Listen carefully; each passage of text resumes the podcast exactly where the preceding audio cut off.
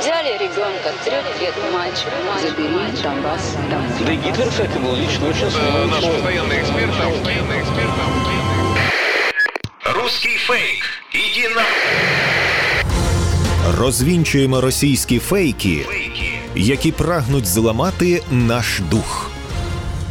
З експертом детектора медіа Вадимом Міським на українському радіо. Вітаю! З вами Вадим Міський, і ми знову починаємо розбиратися у ворожій брехні, розбирати її на атоми, різноманітні фейки, вкиди і відправляти їх у слід за російським кораблем. Для чого ми це робимо? Щоб не потрапити на вудочку пропагандистів, тому що очевидно війна відбувається не тільки за території, а і за наші з вами уми. Тому знати фейки в обличчя це бути озброєними в інформаційній війні. Звісно, там, де є така можливість, ми на прикладах будемо розбирати характерні стандартні прийоми російської пропаганди і таким чином вчитися розрізняти маніпулювання, шахрайство і дезінформацію самостійно. Якщо вірити російській пропаганді, а вірити їй не варто, то Україна 8 років, начебто, бомбила Донбас і заважала його самовизначенню, а також здійснювала багато-багато інших гріхів. Наприклад, як кажуть пропагандисти, е, в Україні ув'язнювали за російську мову, переслідували православних, е, здійснювали геноцид пенсіонерів, буцімто скверняли радянські пам'ятники і багато інших гріхів. І от впродовж багато років Росія плекала образи таких собі жертв, які нібито страждали від злочинів української влади. Можливо, найвідомішим, найвпізнаванішим фейком із цієї серії є історія про розіп'ятого хлопчика в одніх трусіках. Але із е, початком уже повномасштабної війни ситуація е, змінилася, е, тому що ну достатньо складно утримувати бойовий дух, якщо він ґрунтується тільки на співчутті чи тільки на жалю. Тож пропагандисти вдалися до дещо іншої тактики героїзації, тобто ідеалізації чиєїсь поведінки, чиїхось рис, досягнень.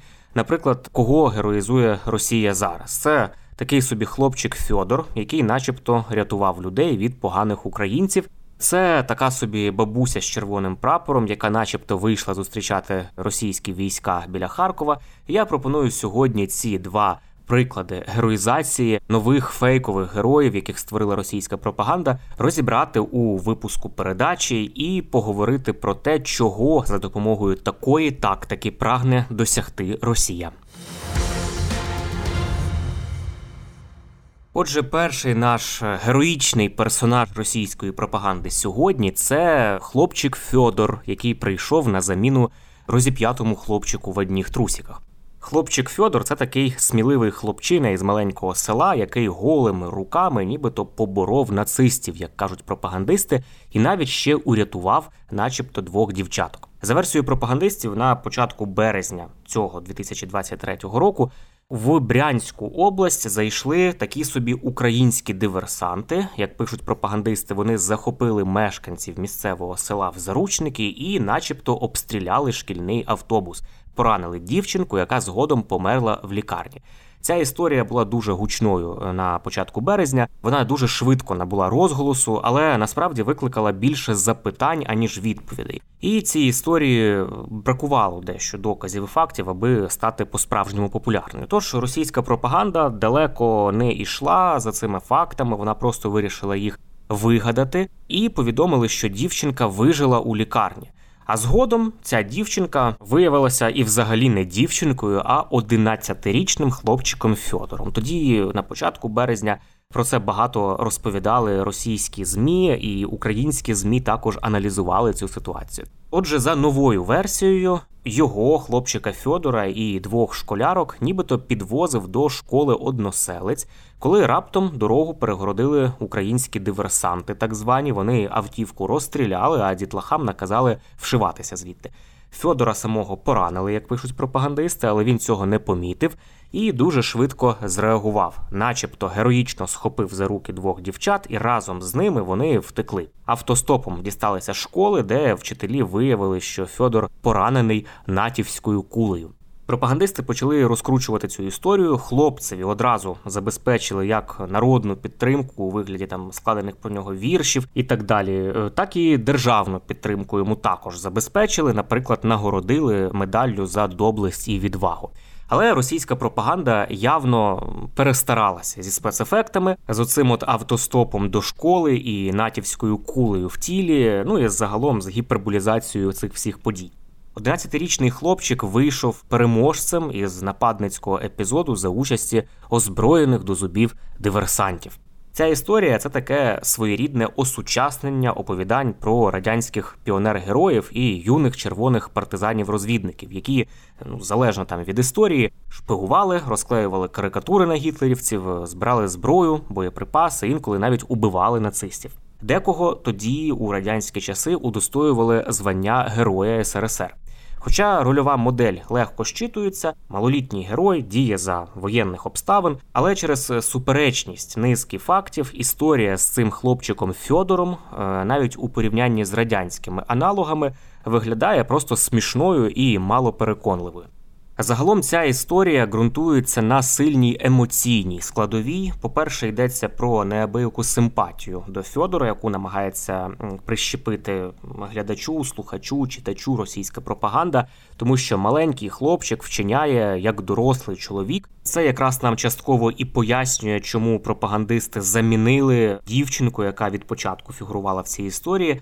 А по-друге, відвага школяра контрастує із зухвальством так званих озвірілих диверсантів. Ну і по-третє, виникає відчуття невпевненості, небезпеки, що на територію Росії е, можуть вільно проникати диверсанти і чинити насильство. І від цього всього влада, на чолі з Путіним, буде захищати російський народ.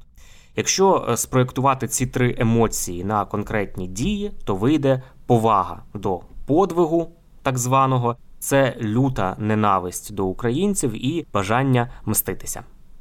Саме цього і добивається російська пропаганда, поширюючи цей фейк, цю вигадану героїчну історію у російському суспільстві. Ще один цікавий героїчний персонаж це бабуся із червоним прапором. На початку повномасштабної війни навесні минулого року кремлівські засоби масової інформації поширили відео із бабусею, яка вийшла зустрічати російські війська, несучи в руках радянський червоний прапор. Пропагандисти розкрутили історію бабушки Ані. З цього епізоду тепер пропагандисти малюють плакати, мурали, випускають газети, а також встановили уже навіть декілька пам'ятників, зокрема у російському Білгороді та окупованому Маріуполі. Якщо ми почитаємо уривки із засобів масової інформації російських того періоду, коли вся ця історія відбулася, то тоді писали, що ця героїчна жінка показала, начебто, всьому світу, що означає для наших людей, російські медіа пишуть пам'ять про подвиг народу в роки війни, що ця пам'ять свята, і є і зараз люди, які хочуть її захищати, на контрасті із тим, як не хоче захищати так званий київський режим цю пам'ять. Пропагандисти дуже детально розповідали, як звільнена від нацизму бабуся вийшла до військових із радянським прапором, який десятиліттями берегла для такої оказії. Вона могла сидіти в хаті і байдуже спостерігати за розвитком подій, але не побоялася впевнено діяти. Ось так намагаються героїзувати вчинок бабусі. Цією історією російська пропаганда хоче закріпити взірцеву модель поведінки для людини. Бачиш російського солдата, то гостинно його зустрічай. Ця історія змушує розділяти радість від звільнення та співпереживати бабусі у тих, на кого спрямований власне цей фейк.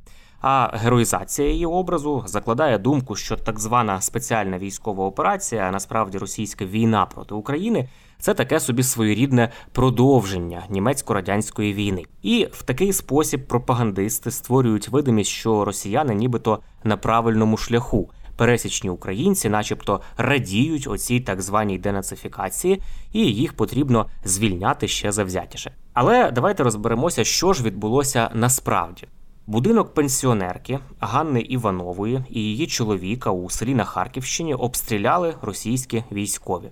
Вона ледь не загинула від рук окупантів, е, коли в її подвір'я влетів російський снаряд. Тож українські військові прийшли до неї і допомогли їй евакуюватися. І саме вони, українські військові, і зняли відео, як бабуся із прапором вибігла до них, тому що вона гадала, що це прийшли росіяни.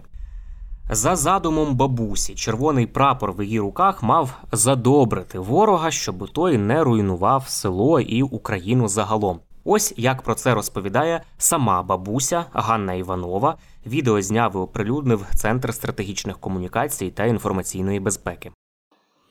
Дела, конечно, большие. Чтобы Россия пошла так э, с войной на нас. Очень большие. Я не думала, что вот так будут громыхать нас. Ну, та зато ви тепер знаменитость.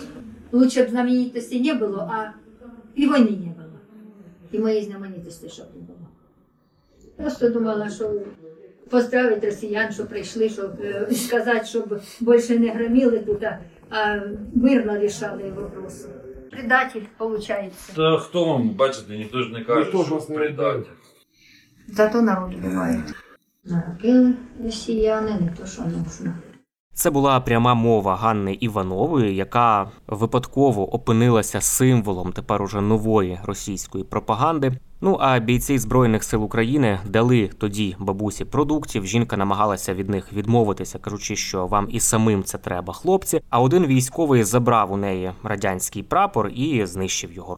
Отже, як бачимо, російська пропаганда переключилася з образу жертви на образ героя, і навіть цілий пантеон героїв, звісно ж, фейкових, вони створили, аби насаджувати певну правильну поведінку російському суспільству. Ну і звісно, намагаються насадити і українському суспільству, але у нас стійкість до цього трішечки вища є. Детальніше про ці випадки можна почитати у тексті детектора медіа із назвою Як російський агітпроп вигадує героїв. Ну і також я, звісно, розповідатиму про інших героїв російської пропаганди, нових новоспечених у наступних випусках передачі. З вами був Вадим Міський. До зустрічі.